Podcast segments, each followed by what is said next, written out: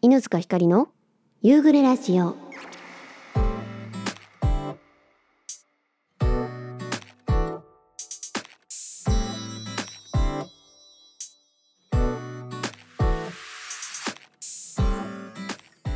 始まりました。第83回夕暮れラジオになります。皆さんこんにちは。こんばんは、えーさてさておとといのね、えーライブ水曜日のライブ皆さん見てくださってありがとうございました、えー来場の方も配信から見てくださった方も本当に嬉しかったです。ありがとうございます。えー配信のね方のコメントは後から見れるんでそうお家帰ってから、えーゆっくり見させていただきました。本当に皆さんいつもありがとうございます、えーちょっとねすごいあのお客お客様というかそうあの私の中学校の頃の部活の先生で片方の先生が2人先生がいてねで片方の先生が見に来てくださったんですけどもそう今でもね違う学校で吹奏楽部の、あのー顧問やられてるそうですごいなんかそんな話をしたりだとか、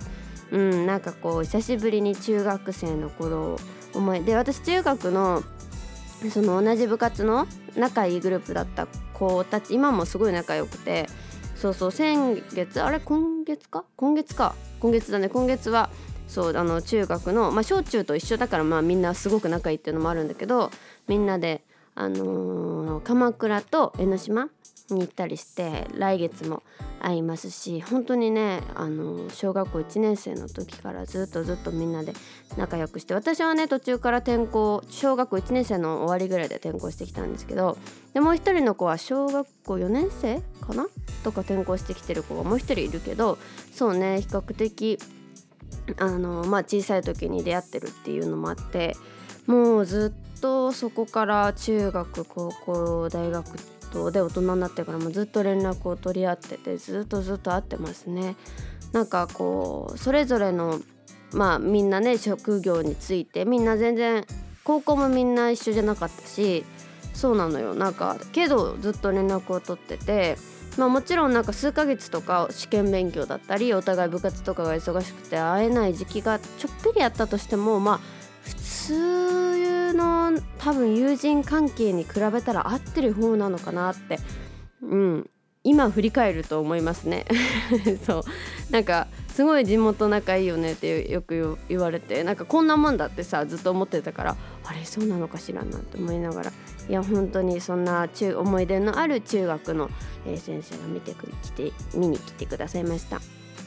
結構ねあの大人になると当時お世話になったあのその先生だけではなくてねあのからもいろいろご連絡いただいたりだとかあとそうあんまり連絡も取れてなかった友人からあの音楽そのラジオ聞いたよっていうのをきっかけに母のあの母同士はメールねそうずっと小さい頃はさメールでやり取りしてたからそのメールでそう私の曲がラジオで流れててあの久しぶりにすごい連絡しちゃったみたいな連絡いただいたりだとかそう本当になんかねうんこの活動やっててよかったなーって思えることがたくさんありますね。すごい本当に皆さんあの頑張ってねって言ってくださってでその先生もね言ってくださってなんかこれからも頑張っていきたいなーなんてすごいなんか思って皆さんのコメントもね温かくて本当に本当にありがとうございました、えーまた来週もライブがあるのでね来週のライブは、えー配信はないんですけども、えーぜひぜひ、え足を運んでいただけると嬉しいなと思います、えその次の週はついについにハグロックフェスティバルですね、えーこちらも配信はないんですけどもなんとなんとなんとピアノのサポートをですね、えー、玉ゆらっていうユニットの、えー、ユノえーがやってくださります。ユノがあってそういう呼び捨てした後に変なんだけど同い年で。でそうすごいあの話もあって。でまあその音楽センス的なところもピアノのセンス的なところも昔から本当にずっとずっとすごいなって思ってて。で何回かねずっと前からそういうのがサポートあの必要だったらするよって言ってくれてたんですけどなかなかこうチャンスというかそうハグロックも前回の時も頼みたいなと思ったんだけどちょっとタイミングを逃してしまってそう今回やっとやって、えー念願のということでねぜひぜひ足を運んでいただけたらなと思います。えーなんかこう友達とね一緒にスタジオに入ってあの練習するっていうかリハーサルするっていうのもまずすごいなんか久しぶりでそう。スタジオにね入るのも結構久しぶりだったんだよね。そうなんですよ。あのいつもワンマンライブであのお世話になっている加藤さんギターのねサポートしてくださってる、えー、加藤大輔さんの時は加藤さんのご自宅でそう加藤さんのご自宅でギターレッスンとかもしていただいていた時期があったりするぐらいそう私のねあの実家からまあまあ車で行けるぐらいの距離でそうなんですよ。あのお世話になってリハーサルとかもね加藤さんのご自宅であの見てくださったりとかしてるんでスタジオに入るっていうのがね意外となくてそれこそ昨年の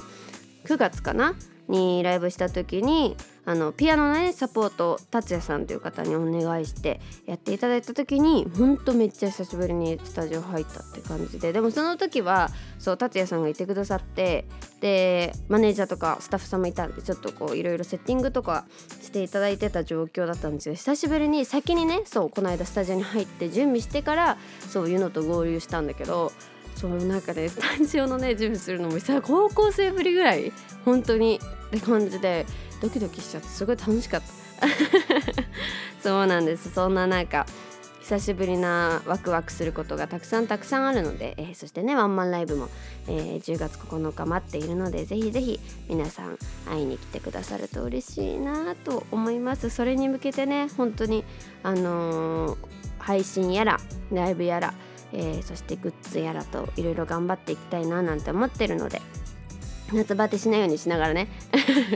えー、頑張っております、えー、ぜひぜひ皆さん引き続き応援よろしくお願いします。ということで今回のトークテーマはスポーツでございます。今までやっていたスポーツだとかなんかこうスポーツに関する思い出だとかこれはこのスポーツ見るの好きだよとかね、えー、たくさんお便りいただいておりますので早速紹介していきたいと思います、えー、ラジオネームすみれさんからです。いつもありがとう、えー、ずかちゃんこんばんは。こんばんは。10時でのライブ配信で参加しました。ありがとうございました。こちらこそありがとうございました。自分の言葉では表現しきれないくらい圧倒され胸が熱くなるライブでした。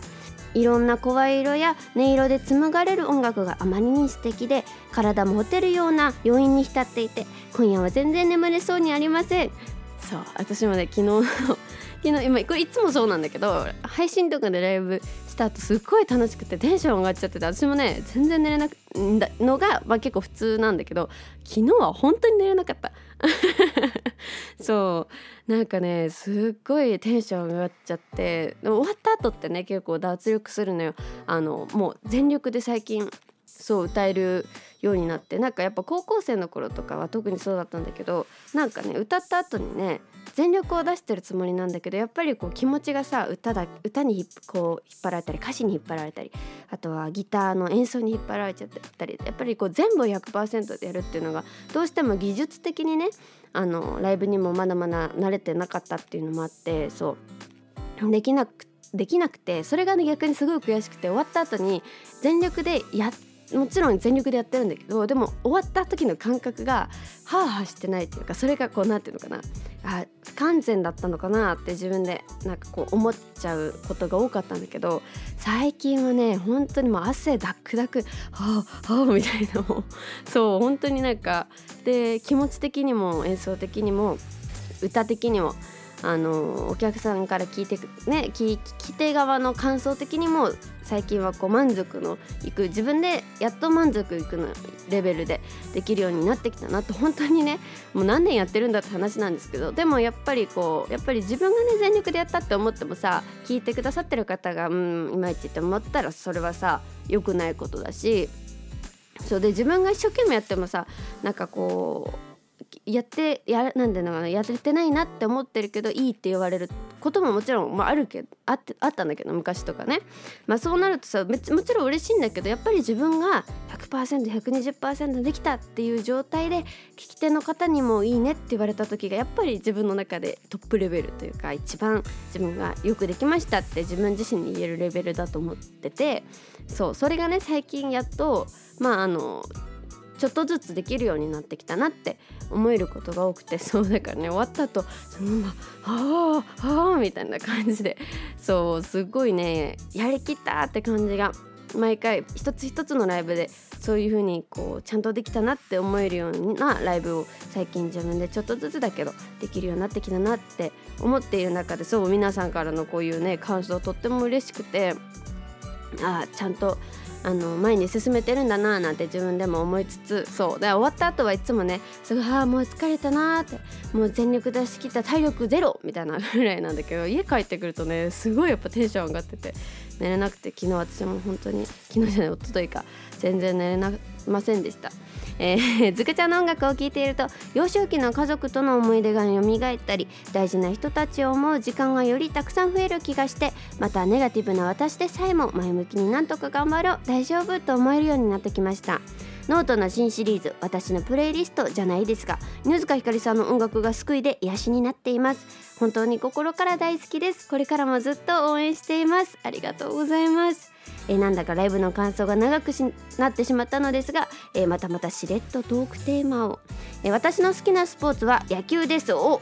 えー、小学校の頃毎日のように家族で見ていて両親の影響で私も実は巨人ファンです。お一緒だ。読売ランドに行って松井選手や上原投手のグッズを買ってもらったりしていました。昔ほどたくさんは見れてないですが今年は観戦しに行きたいなと思ってます。つかちゃんリスナーさんのスポーツトーク楽しみにしています。たくさんスポドリ飲んで暑さに気をつけてお過ごしください。ということです。みれさんありがとうございます。いやいやいやもう本当にノートのね新シリーズのことにまで触れてくださってありがとうございます。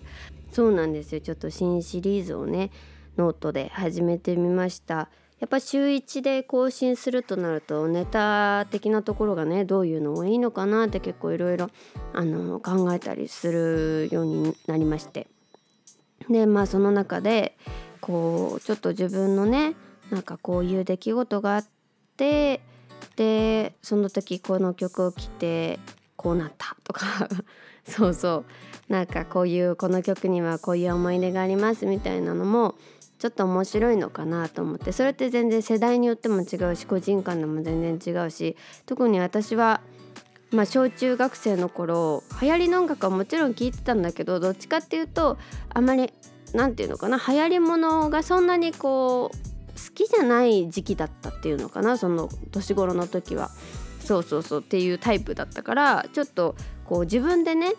曲を探していい曲を探して聴くっていうのがすごいその時期小中学生の時は特に好きだったからなんかこう同じ私の世代の人でも全然きっと私が好きだった曲を知らない方の方が多いと思うし世代が違ったらもちろん全然ね知らない方の方が多いと思うしなんかそういう楽曲をチョイスしてでなんかやっぱりジャンルによっても全然自分じゃ聴かない曲とかもあるじゃない？なんかそういうのなんかこう聞くきっかけになったら面白いなって思いまして。そうっていうのもねやっぱりこういうラジオを始めたりだとかあとそうね配信とかもするようになってからいろんな世代いろんな方からこうそうあのこの曲聴いた方がいいよってこの、ね、俺たちのあの若い頃はこういう曲が流行っててって言って私もこう聞いてえめっちゃいい曲めっちゃ素敵な曲ってなってこう聴くようになった出来事がやっぱりたくさん今まであってそうなんかこう自分の世代の曲じゃないからとか流行りはやまあ何て言うのかな流行りっぽくないからとかって思って聞かないのってやっぱりもったいないなっていうのを特にそうそう。であとライブハウスでのライブハウスというかセッションライブハウスみたいなところに一時期そうアルバイトしてた時期があるんだけどその時期とかは特にセッションするような曲って私はなかなかこう聞いてこなかった。そうのでといっぱい教えていただいてその時にね。それがすごくなんか自分の中でいい思い出というかなんか世代とかジャンルとかが違うからって聞かないのもったいないなって思って なんかちょっとそういうプチきっかけになったらいいなって思うし逆に私がこれをおすすめしてあとあこれが好きならこれも好きだと思いますって聞けるのもすごい楽しみだしということでょっと始めてみた。ノートの記事にねすみれさんが触れてくださいました。ありがとうございます。えー、好きなスポーツ野球ということで私と一緒ですね。私はあの野球は自分ではやってなかったんですけども私も野球を見るのが大好きで家族はねあの弟は野球やってたし親戚の人も野球やって野球はねやってた人が多いしうちは野球一家ではあるんですが巨人ファンということでね一緒だ嬉しい。そうやっぱり読売ランドね。読売ランドいいですよね。私も読売ランド大好き。あの野球抜きにしても読売ランドは大好きでちっちゃい時からよく読売ランドには連れてってもらってます。そう意外とねあれいつ行ったんだ？1年前ぐらいにも読売ランド行った気がイルミネーション見に行ったんだ。そう毎年ねイルミネーションをね見に行ってるのよ。高校の友達と行ったりあと中学の時も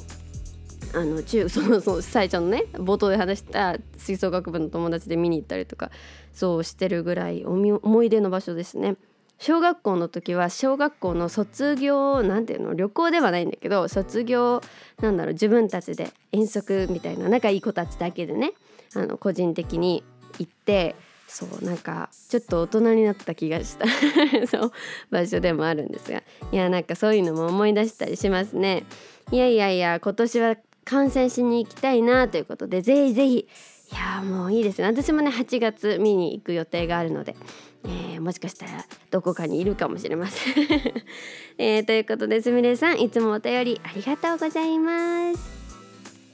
続きましてラジオネーム J リーダーさんからです。いつもありがとう。ひかりちゃんこんばんは。こんばんは。前回のコレクションテーマも盛り上がりましたね。人それぞれに興味の矢印が違うのは当たり前ですがその人らしさが垣間見える内容でした。またひかりちゃんのりんごさんのおすすめ曲もいろいろと教えていただきありがとうございました。私の旬なりんごさんをじっくり味わいたいと思います。そしてそして、えー、今日のライブは本当最高でした。水曜日のライブですね。ありがとうございます。歌声に気持ちが乗っかり聞く人全員が感動したと思います。頑張る人には必ず応援者がいるものです。もっともっと応援者を増やしたいと改めて思いました。ありがとうございます。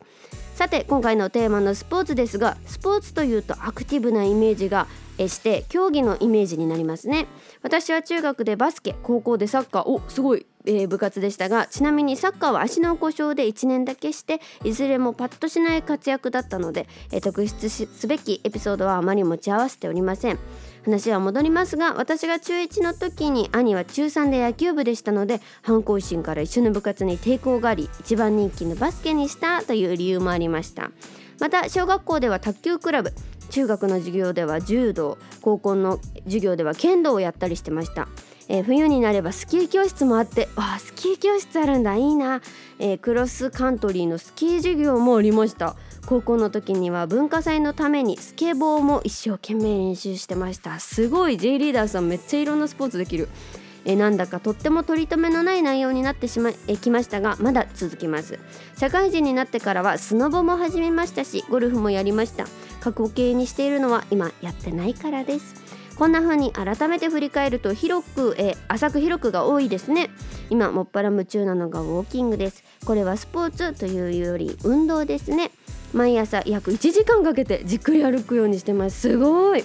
え体調も良くなってる感じだしいろんな気づきがあるのが面白いですよ。以上これが私のスポーツ遍歴です。ということで J リーダーさんからお便りいただきました。いつもありがとうございます。すごいですね。めっちゃ J リーダーさんいろんなスポーツやってる。いやこの一つを突き詰めるのももちろんあのすごいことだけどいろんなことをできるっていうのもやっぱりねすごいところだなって思うしやっぱりなんかこうちょっと憧れるよね。私はねなんかこう何でもできる人っていうかいろんなことができる人すごいね、まあ、いいなって中学生の時とか高校生の時思ってたからなんかきっと同じ学校にいたら思ってただろうな。J リーダーさんめっちゃいろんなスポーツできてすごいなって。いやいやいやでもやっぱ行動力なのかな。すごいね。今はウォーキング毎朝1時間だって。すごいな。私は気象だからね。なかなかこうスポーツ特にそう始めてもねすぐにねブーム的な感じでこうまたねいつかブームが来ることはあってもそうなかなかねすぐ1年2年とか続いたりしないからそうなんですよ。なんかこうできるのいいなって思うしなかなかそう私得意なねこれといってね特別得意なスポーツというものがないのでまずできるというだけで羨ましいなと 思ってしまいますがいやすごいね。ジェリーダーさんそんな中こんな運動たくさんできるんだ。いやいやいやすごくびっくりしてしまいましたが、えー、スノボもできてゴルフもやったことがあってスキーの授業いいね。やっぱあの地域によってさちょっとこうスポーツとか授業の内容とかもさあの違ったりするじゃないですか。これはね羨ましいですね。私スキー大好きだからさ スキー大好きってちょっと恥ずかしい。前なんかこれ前も言った気がする。そうスキー大好きだからスノボも好きだしスケボーね。スケボー私ねできなかったんだよね。友達に借りてあのおうち時間の時に家の前自分家の庭でね練習しようかなと思ったんだけどね。全然無理だった。こ怖すぎた。もう指指つけがもう限界かもしれない。もしかしたら。そうなんです。ちょっと怖くて怪我しそうでああ乗っかっただけでああってなって全然できなかったって思い出を思い出しました。いやいやすごいいろんなことができる、えー、J リーダーさんの一面をねまた新たに知ってしまいました、えー、いつもお便りありがとうございます。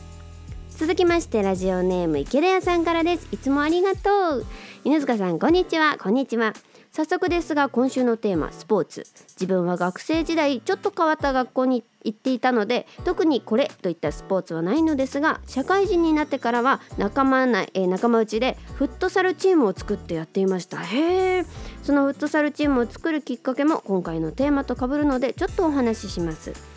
1993年に国内プロサッカーリーグの J リーグが発足するのですがその時に地元の浦和レッズができたのです。最初の頃はチケットが取れなかったんですが徐々に取れるようになってそれによって地元が一緒だった高校の頃の友人たちがまた集まるようになっていって気づけばサッカーのある週末になるといつも集まるようになっていったんですね。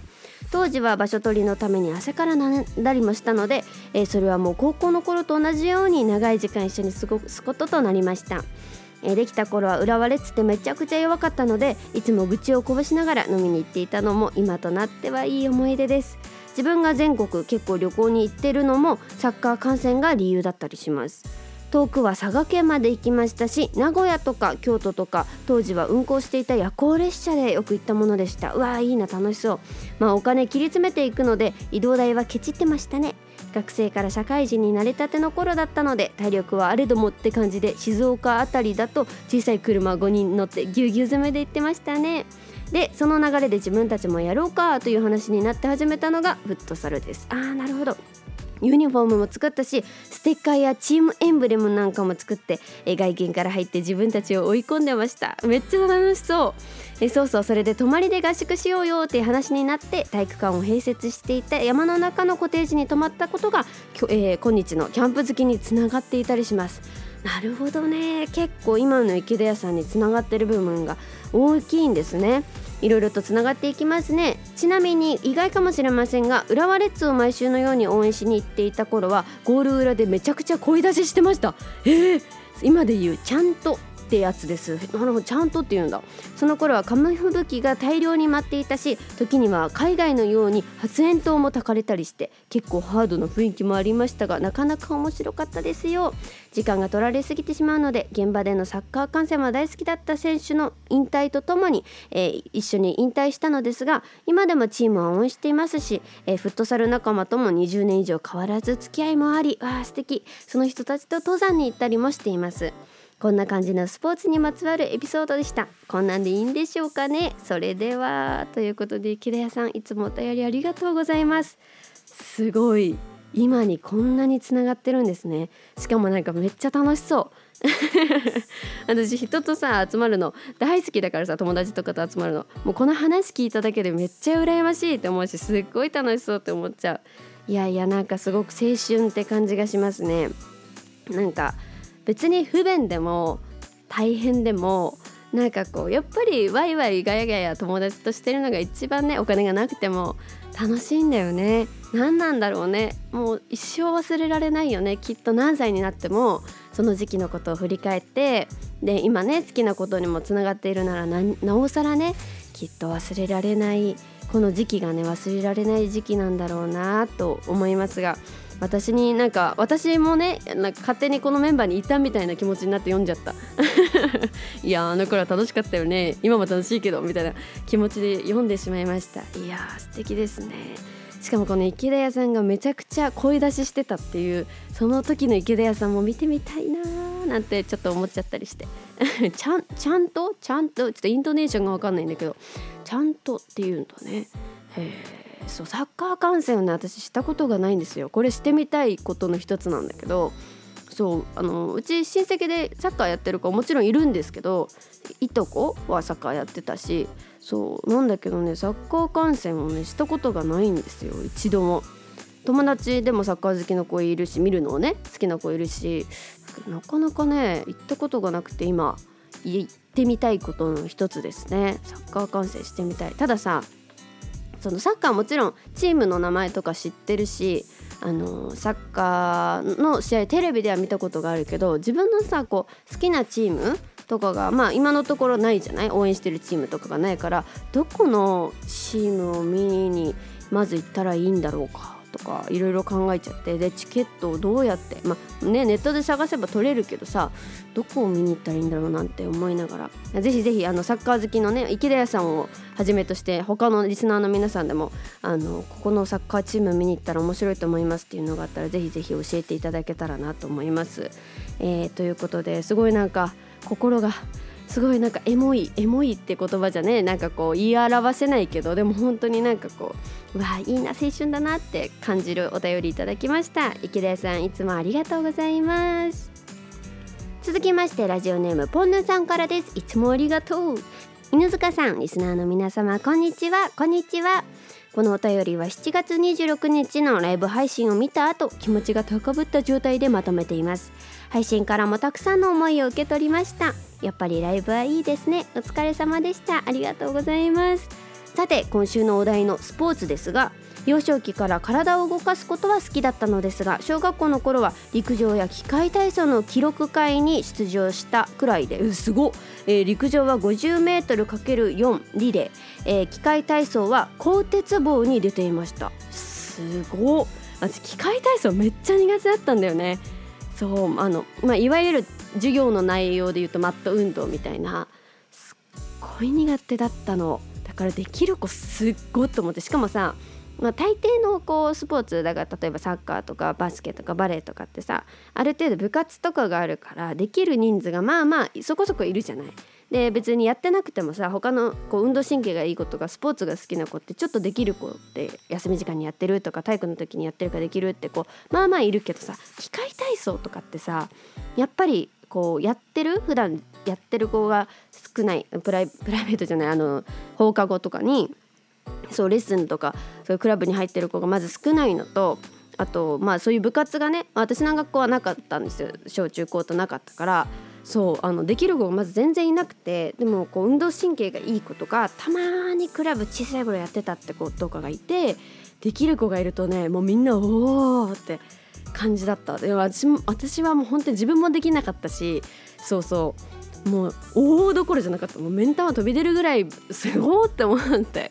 そう。うわすごいなボンヌさん、えー、本格的に頑張っていたスポーツはバスケットボールです。高校では全国を目指しているチームに所属していました。ポジションはガードスラムダンクでいうと宮城亮太です。選手としては控えでしたが経験したことは多くきつい練習に3年間ついていけたことは自信になっていました。卒業してからは指導に携わりそこから派生して審判の世界へ。いやこれ本当にすごいなと思ってるんですよね。ずっと頑張ってその世界の最先端を追いかけてくるとスピードを緩めることが自分で許されなくなってしまいこのポテンシャルでずっと現役を継続することが難しいと思いどこかで線引きして引退を考えるようになり区切りをつけることに。プロではありませんがコート上で求められることはプロ並みで仕事との両立とも難しくなり自分の身体についても真剣に考えていました。もっと楽しめる余裕もあればよかったんですがその時はいっぱいいっぱいで楽しむことができていませんでしたね。今は辞めてしまいましたがバスケットを通して出会った仲間は今でも仲良くしてもらってます。特に高校の時の同級生が集まれば一気にその時の気持ちに戻れるので話が途切れることがありません。この間集まった時はある子が夏の合宿で熱中症になり途中でリタイアし1週間入院したのですが、えー、みんなその話を覚えてなくて人のことを構ってられないぐらい合宿がきつかったんだという話になりました。とにかく走るチームだったので1周 400m ぐらいある運動場を10周走った後タイヤ引き10本。それが終わったら体育館でシャトルラン3本。秒数が設定されていてそのタイム内に走りきらないとバスケットコート1往復ダッシュのペナルティ付き。あ今思い出しても吐きそうです。いやもう本当にすごい。えー、また早退時期に修学旅行があり練習を休むと試合に影響が出るからということで行かせてもらえませんでした。そういう理由から他の運動部も強豪チームが多かったので居残りする子が多かったです。今はそんなことをしていたら問題になりそうですけど当時はそれも部活の伝統みたいなものでした。遠征や練習試合でたくさん費用がかかるということも一応考慮していたのかもしれませんけどね。いろんな経験をさせてもらったバスケットボール当時はきつくてやめたくて仕方なかったですが今ではやっててよかったなぁと思うことが多いですね。梅雨が明けてますます暑さが厳しくなってきましたので無理せずお過ごしくださいね。ということでポンヌさんいつもお便りありがとうございます。いやいやいや機械体操もでもやってたんですねポンヌさん。いやすごいねこのねバスケットの審判までやられてたっていうのがね本当にこう最後まで突き詰めてる感じがまたかっこいいななんて思います。そうもう本当にねリスナーの皆さんすごくてもう私からしたらもうなんかこういろんな方面でいやないろんなことができるっていうのも本当にすごいなって思うし一つのものを極限まで極めるっていうのもすごくすごいことだなって思うし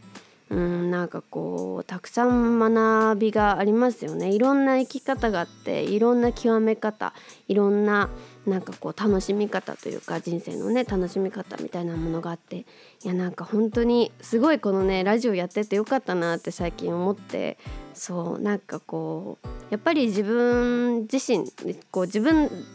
きてるとさやっぱ自分自身のことしかなかなかね自分自身か自分の家族か、まあ、その周りの友達かとかやっぱりこう携われるっていうかさ関わり合える人生ってなかなかこうさで深い話をねどういう今まで人生でどんな経験をしてるのかなって話ができる人ってまあそんな人数いないじゃないですか。それをやっぱりこのラジオをやってることによって皆さんからいろんなね今までのお話とかいろんなエピソードとかを聞けてすごいねやっててよかったなって楽しいなって思いますね勉強になることもいっぱいあるしそれでなんかこうあ自分ってこうだなとかさ改めて自分自身の気づきにもなったりするしいやーなんか本当にいやーなんかいいわ。感動しすぎて「いや」ばっかり言ってるんだけどさ。うーん本当に素敵なお便りでした。ポンヌさんいつもお便りありがとうございます。続きましてラジオネーム習志野市から人生は楽園さんです。いつもありがとう。ずかちゃんちろたくんこんにちは。こんにちは。無駄に小さい頃からがたいだけは良かったので中学の部活ではバレー部に入りました。おすごい。えバスケ部は練習が倍きつい。先輩も超怖いと聞いてたのでしかしそこは昭和中学の部活です。理不尽な先輩からのしごき顧問からは指導という名の体罰が待っていました。2年からレギュラーにもなり先輩からの風当たり顧問からの指導は厳しくなる一方である日突然サーブもアタックも打てなくなってしまったんです。通常生活は問題ないのに体育館のコートに入るととにかくダメなんです。今風で言えばイップスなんでしょうけどあの時は本当つらかったです。高校はバレーボールで推薦も何校かいただけたんですけどまたしごきなどで肩が上がらない恐怖を考えると怖くて続きに続ける気になれず、えー、バレーボール自体が嫌いになりましたね。今指導者が起こらないバレーボール大会とかいうのを、えー、元日本代表の益子さんがやられているけど、えー、本当いいことだと思いますね。だいたいミセスってビンタとか試合中にもらってましてからね昭和恐るべしです。ということで人生は楽園さんありがとうございます。いやーそうよね。時代によってはこういうこともありますよね。今ならさありえないってことでも当時じゃ当たり前でま絶対おかしいんだけどさもうそれが当たり前になってると何ていうの声を上げるとかそういうの考えすらもまず思い浮かばないしただただそのスポーツが嫌いになってね、その指導者が嫌いになってチームが嫌になってっていうことになっちゃうからね本当に。でさしかもこう、あの、もしかしたらじゃあ日本代表になれたかもしれない。すごいいいとこまで行けたかもしれない。っていう選手のさ夢も絶たれることになっちゃうしそのスポーツの可能性自体もそういう行き過ぎた指導によってこう、まあ、刈り取られちゃうじゃないけどさこう失われてしまうそんな素敵な未来すらも失われてしまうってことでやっぱり今ねこの現代うん特にこうスポーツって熱くなってしまうものじゃないですか。やる側も指導する側も。だからやっぱりこうダメなものはダメだよっていうその厳しい姿勢みたいなものはやっぱり大事なのかなって思いますね。だってなんかそういうさ姿勢があったとしてもさしてしまう方ってしてしまうじゃないですかニュースとかにもなったりするように。だからやっぱりある程度ダメなものはそういう行き過ぎた指導はダメどんな理由があってもダメっていうそのまずそういうルールがあるっていうかもう世の中的にそうなってるのがやっぱりいい形なのかなって思いますしやっぱりね相手は子供だしねって思い思うよね。なんか実際さ自分がこう中高生だった時ってさもう大人だって自分自身では思ってたし友達のこともさまあ何て言うの？まあ大人に見えてたって大人に見えてたって言い方は変だけどうんなんかこう世間一般の大人と変わらないような気持ちではいたし大人ほぼ大人みたいなさ接し方だったじゃん？けどやっぱり今甲子園やってるからさ甲子園の予選お家でいろんな県ね見てるんだけどやっぱり子供じゃないですか。自分がね今24歳でね1718の子供をこう見るとやっぱり子供じゃん。いやだから大人がねその未来ある子供の夢をね立っちゃいけないと思うんですよ。そういう指導によってさ心も傷つくしさあのね機械だって奪われるしそのイップスとかの原因にだってなるわけじゃない、まあ、何がそういうさ未来を壊してしまう原因になるかなんてわからないしやっぱり指導する大人っていうのは子どもの未来とか可能性を広げるためにいるものであってやっぱりこう奪うためにね存在してちゃいけないわけであってねダメなことだなって思います。で現代はそういうまあ指導をね改善していこうっていう流れもあってすごくいいことだなって思いますね。なんかやっぱり声を上げられるようになってきてで指導する側もあのそういう指導はいけないよねっていう認識が広まることすごくいいことだなと思うので、えー、まだまだねスポーツによってはそのねこう言いづらいっていう雰囲気があったりとか、まあ、実は本当はこういうことがあるみたいなのをたびたびねニュースになってたりしますけどちょっとずつねその環境が改善されることを私も祈っております。特に私は弟がねスポーツずっとやってたのでずっとそれはね思っても弟がすごい辛い辛い思いというか、うん、なんか苦しい思いそういう指導とか人間関係で嫌な思いしないしませんようにって思いながら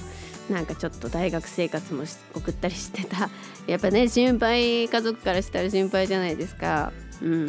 て思ったりしたのでいや今後もっともっと良くなることを私も祈っております、えー、人生バラケンさんいつもお便りありがとうございます。続きましてラジオネームブブさんからです。いつもありがとうございます。ずかちゃんこんにちは。月末リクエストがもう来たなんて毎月早すぎますね。ずかちゃんが前前回ラジオで私の好きな曲になっちゃうからリクエストしてねって言われてたのを聞いてずかちゃんが好きな曲もいいなーなんて思っちゃいました。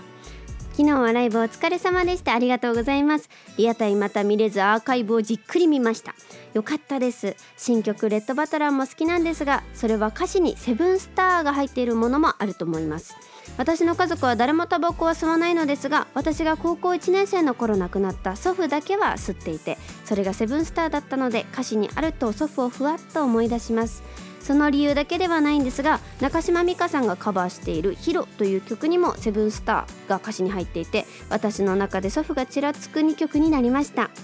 えー、今回のトークテーマスポーツ、えー、私は今までスポーツはやってこなかったのであまり話せる話題がないですが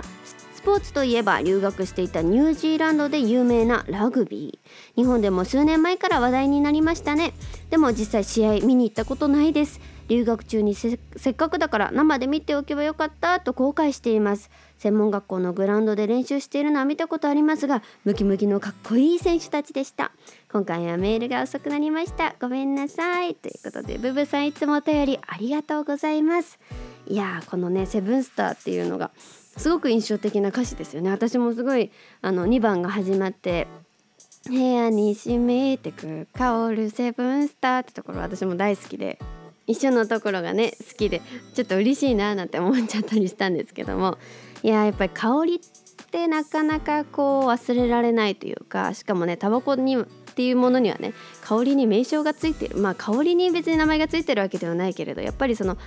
名前と匂いがリンクするものってねやっぱりこうタバコはやっぱ印象的だなって思うんですが私も祖父がねタバコを吸っててその以前ちょっとお話しした亡くなった祖父がタバコ吸っててその祖父が最後にねバッグに、まあ、突然本当にあの急病で亡くなってしまったのでバッグの中にまだ吸ってないタバコが何個か入ってたらしくて私が二十歳になった時に父が私と弟に1箱ずつその祖父が持ってた本当その祖父のバッグに入ってたタバコ丸ボロのねタバコをくれてあの形見としてまあ別に吸っちゃってもいいけど形見としてあげるよって言ってくれてお部屋に飾ってあります。そう。お部屋に飾ってあるのおじいちゃんが吸ってたタバコ。だからなんかその話ともすごくなんかリンクしてうん。あのやっぱり香りって忘れられないよな。しかもタバコなんてね名前が付いてるか忘れられないよななんて思ったりしました。えー、さんの曲にも入っているということでねミカさんがカバーしているね曲にも入っているということでなおさら忘れられないあれですね。セブンスターは。反応しちゃいますねこれは。いやいやいやいややったことがなくてもやっぱり印象的なスポーツってありますよね。私もラグビー見に行きたいなってずっと思いながらも見に行けてなくてそうただラグビーとかさ、まあ、アメフトもそうなんだけどサッカーもそう。なんか私ねルールがやっぱりフィールドが広くてでこう攻撃するみたいなスポーツやっぱりこうルールがちょっと難しいなと思ってサッカーもさ意外とあの特殊なルールあったりするじゃない？でサッカーとだってアメフトが違うサッカーと野球がに違うわ。サッカーとアメフトが似てるんだっけ？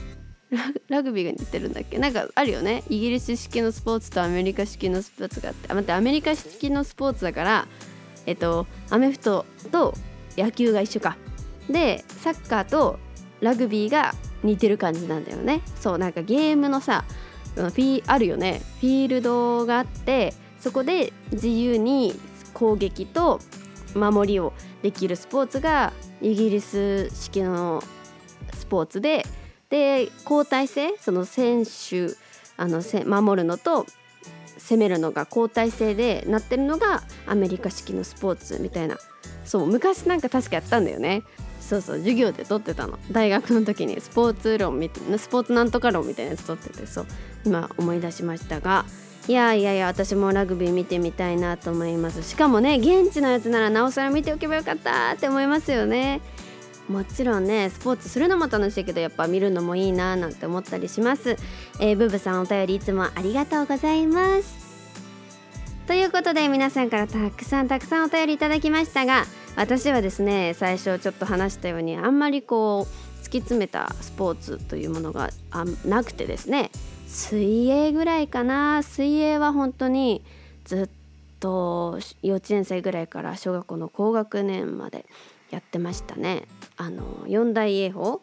クロール平泳ぎ、えー、バタフライと背泳ぎかはクリアして最後タイムと測るところまで行って私はすごいクロールが得意だったのでそう泳ぐのはでも得意だったかな体育の時も水泳の時はすごい成績良かったっていう記憶がありますね。でそれ以外に好きなのは長距離がとにかく大好きでマラソン大会とか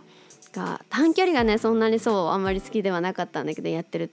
学生の頃はね。長距離は大好きで私の長距離の目標は毎回運動部の最後尾の子には絶対についていくっていう風に決めてて。そう体力的にさまず運動部の最後尾でも早いじゃん。そう。だって毎日運動してるんだからさ。でもなんかこうあの自分の目標としてね心の目標として決めてて高校の時はそれでまあまあ早いタイム残せてたんじゃないのかな。帰宅部っていうか運動部じゃない割には早くで そう長距離好きすぎて気合入っててあのマラソン大会の1ヶ月前ぐらいから走れる日は1 0キロ走ってました。そう。本当に私ねマラソン大好きなんだよね。うん、まあ今は全然そんな走れないと思うけど、まあ、学生の頃はね体育という授業がね週に何回かございましたのでそれで体力を補っておりましたが今は全然ですね走りに行くこともないです。あとはそうあのバスケも私大好きであのとにかく気合で乗り越えてました。気合でっていうのも絶対に球を取って絶対に球を入れるぞっていう気合だけでやっててでもやっぱりこう走るの長く走るのが好きだったのかな当時。で野球も弟のそうあのちっちゃい頃弟が小さい頃とかからさ野球始めた頃一緒にキャッチボールしたりそうバッティングセンターついてったりしたからある程度球を取って投げるっていう行動はまあできたし好きだったからそうで特にバスケは球も大きいしあとまあ私背がまあまあね1634ぐらいあるんで大きい方だったんでそうそれもあってバスケは比較的うんスポーツやってなかった中でも楽しくできたなって思いますね。あの穴を見つけたとにかく そう気合だけでやってました。まあ友達もね優しかったからすごいあのいいねって言ってくれたのがそう嬉しくて頑張ってもう運動部じゃないけど貢献しなきゃと思って頑張ってました。それに比べてね私とにかく苦手だったのがバレーボールでそうまあ手が痛くなるっていうのもそうなんですけどなんかね私の高校すごい独特でそう体育のねバレーボール男子とやんなきゃいけないっていうねなあそうめっちゃ怖くてどう考えても怖いじゃんまず体育を男子とやるってだけでもすごい怖かったんだけどバレーボールそう男子とねしかもさあの男子のバレーボール部の子と女子のバレーボール部の子が一緒にやるのと話が違うじゃんあの普段バレーボールをやらない人とバレーボールがそこそこできる男子が同じそのアレ内にこうねコート内に入ってバレーをするなんて大変なことじゃないですか。でなんか先生もすごい厳しくてあの女子もなんか男子にもねなんか女子に手加減するなみたいな。それは失礼だからみたいないやいや失礼じゃないよ全然手加減してもらっていいよって半泣きになりながらあの取ってました球まあ取れないんだけどね取りに行こうとはするんだけどもうもう怖くて。そう。ね毎回震えながら、ね、絶対次こそ球取りたいと思うんだけどまず痛いじゃん。痛いのに球速くて怖いし。できないよって思いながらやってました。そう。でもみんなみんな多分女の子バレー部じゃない女の子みんなそう思いながらバレーをやっていたはず。うちの高校の子は。でもまあなかなかない機会だったからね面白かったです。あとはテニスは小学校の時にあのクラブ？クラブ？クラブ？クラブ？じゃないねクラブ？なんか授業なのか放課後なのか忘れちゃったんだけどなんかみんな入んなきゃいけなくてまるまるクラブみたいなバスケクラブ。テニスクラブみたいなで一番仲いい子がテニスやってて一緒にテニスやろうよって言ってくれて教えるから私が教えるからテニスやろうって言ってくれてもう教えてくれるならやろうと思って その当時テニスラケットをね父に買ってもらって一緒にあの弟がバッティングセンターでバットを振っている中私はそのそこテニスの練習できるスペースもあってテニス練習したりその子にテニス教えてもらったりとかしてました。けどそんなにうまくならなかったな。高校もテニスの授業あったけど全然もう本当もうそれ本当にその小学校の一瞬しかやってないからさ全然うまくはなってなくてあのあテニスだって思いながらテニスの授業やってました。そう。そうテニスでも上手な子かっこいいんだよね。なんであんなテニスってかっこいいんだろうね。めっちゃかっこいいって思いながらその例でさできるテニス部の子とかがテニスやってるの見てわかっけえって思いながらいつも見てました。あとは本当に一瞬なんだけどキックボクシングをやってた時期があってそれはね本当めっちゃ楽しかった。まだ今でもちょっと再開したいなって思ってるぐらい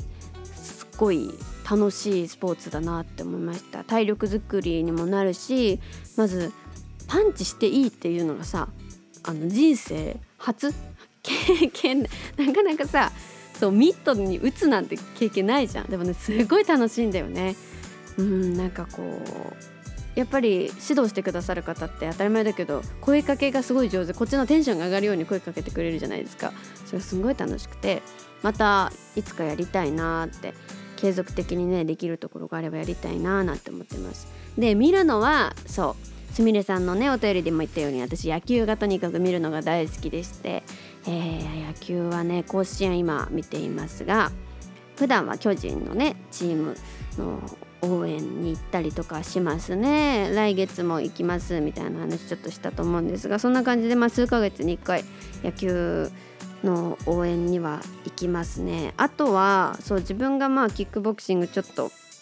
やり始めたぐらいの時からボクシング見るのも好きだし、まあ、特にこうこの選手が好きっていうのはないんだけどやっぱ大きい試合があると一緒に家族で見たりテレビで見たりとか、まあ、最近ねテレビでやんないからアプリで家族で iPad 置いてみんなで見たりとかあとプロレスがね昔からなんか変なね夜中の変な時間帯にプロレスをやっていることが今でもやってんのかな？そうあってやっと今でもやってるのかな？そういつ中学生高校生ぐらいかな？夜更かししてるとねプロレス始まってそれをね見るのがすっごい好きでもプロレステレビでやってたかな。そうプロレスはねどのそうプロレスもどの選手が好きとか特にないんですけどやってるとどうしても見ちゃうますね。あと最近見始めたのが F1 たまに見てでちょっとあの友達が好きでそう教えてもらってどの選手な日本人の選手のこととかこのチームが今んとこずっと強くてとかいろんな話聞いてでタイヤのね色タイヤの硬さとかの話とかも聞いてえちょっと面白いんじゃないかと思って。そういつか F1 もなんかねチケットなかなか取れないらしいけど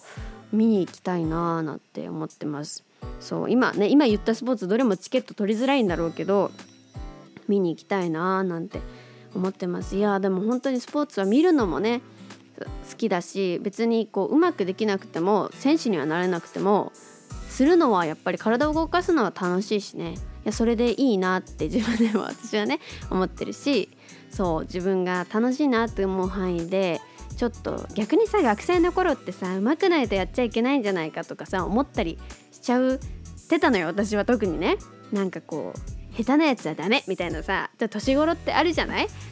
そう。でさ下手なやつはやっちゃいけないんだって私昔はねちょっと思っちゃってたけどなんか大人になってみるといやそんなことないよなって楽しくできればそれでいい。まあ高校の時はね特にそう思ったの。そのバレバレエがね怖かった話したと思うんだけどそのバレエの先生バレエの先生っていうかその体育の先生がそう言って厳しかったんだけどとにかくこうスポーツを楽しませようとみんな平等に楽しませようとしてくれる先生である意味その下手な子にも平等なのよ。なんかわかるかな？うまい子だけやたらとひいきしたりしないでそれがねすごいなんか私は逆に楽しくてバスケもそうだしだからバスケもその先生の授業の時だけはなんかあの何人かよく動いてた子選出して誰々来い誰々来いって言ってで男子とやってみろみたいなだって私呼ばれたことがあって一回。でそれがねとにかく私は運動部でもないしまずねそうそんなに得意な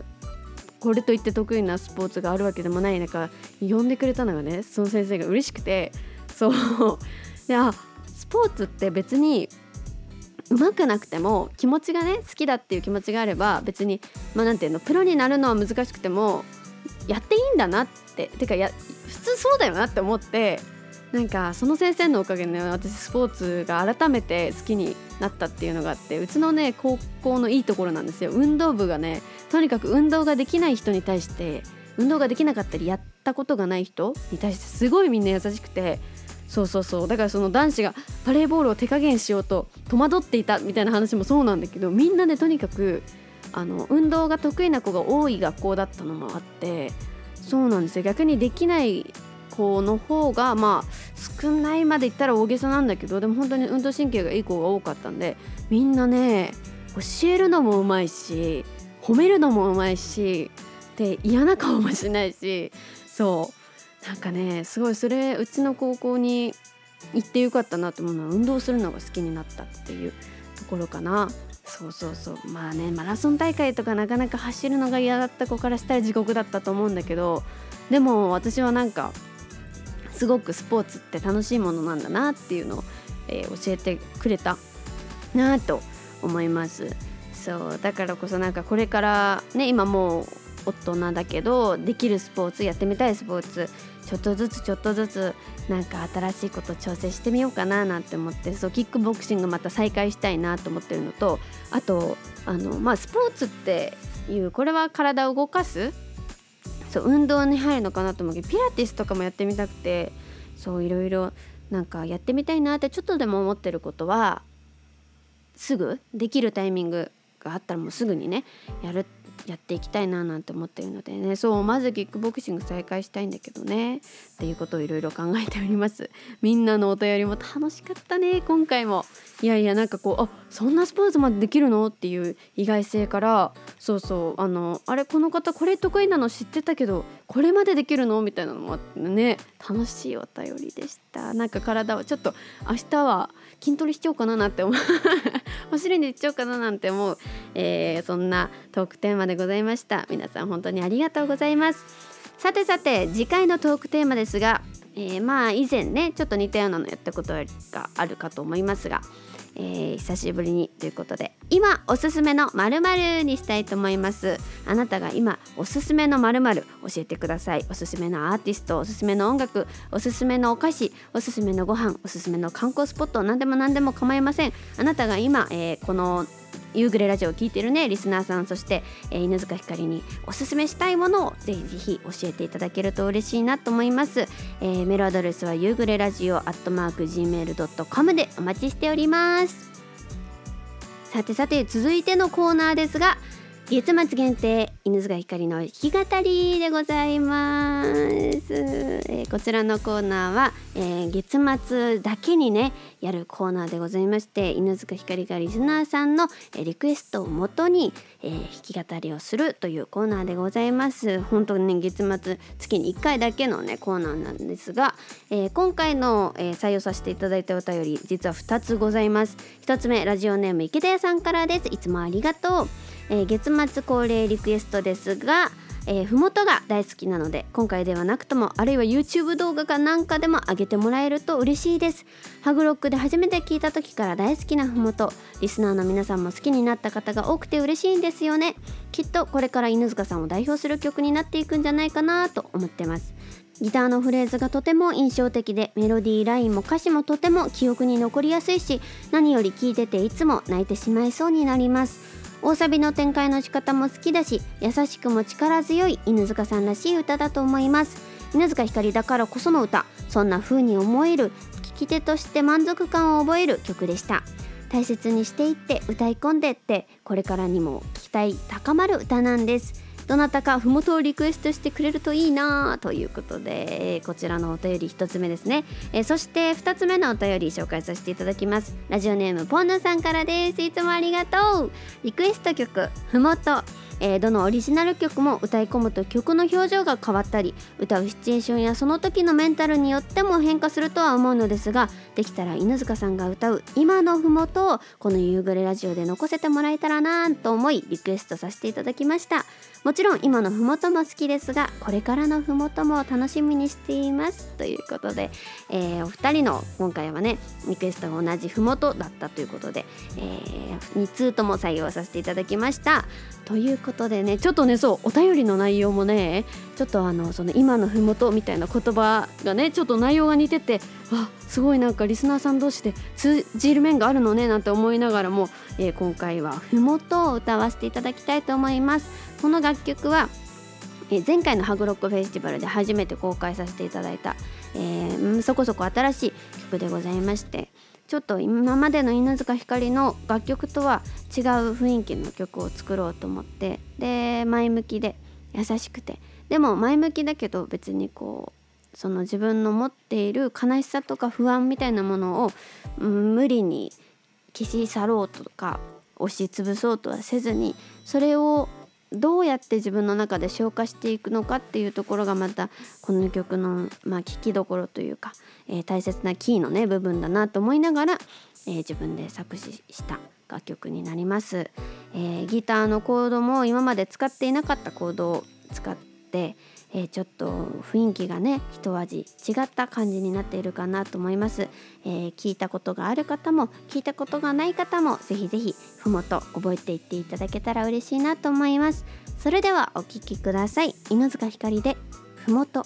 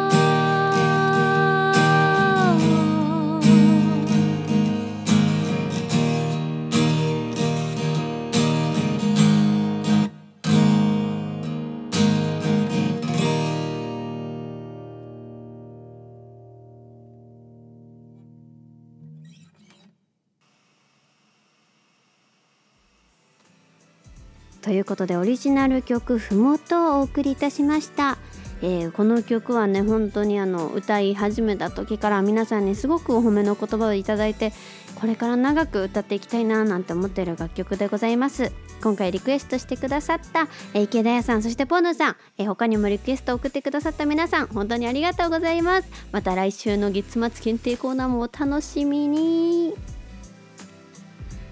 さてさて7月も終わりになり、えー、もう8月がやってきますが本当に時間が過ぎるのあっという間ですよね。びっくりしちゃう。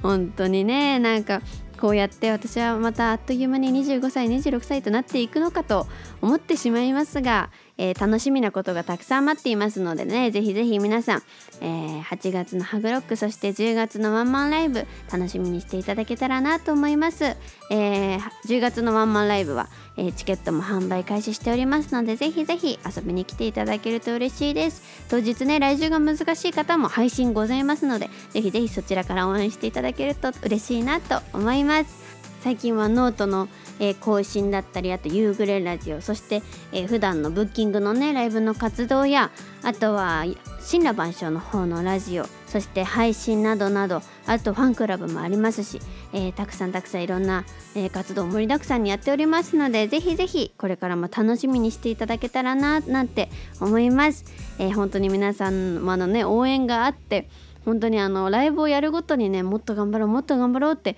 あのいい意味でねその自分を追い詰めてるって意味じゃなくて本当に純粋に楽しいっていう気持ちともっと頑張りたいみんなに届けたいっていう気持ちがねどんどんどんどん先を増しています、えー、この調子でどんどんどんどん、えー、成長していけたらななんて思っているのでこれからも応援よろしくお願いします。それではもう本当に暑いからね熱中症に気をつけて、えー、なんかちょっとねまたコロナとか夏の風邪みたいなのも流行ってるみたいなので本当に皆さん体調に気をつけて、えー、また来週一緒に楽しんでいただけたらななんて思います。それじゃあまた元気にお会いしましょう。バイバーイ。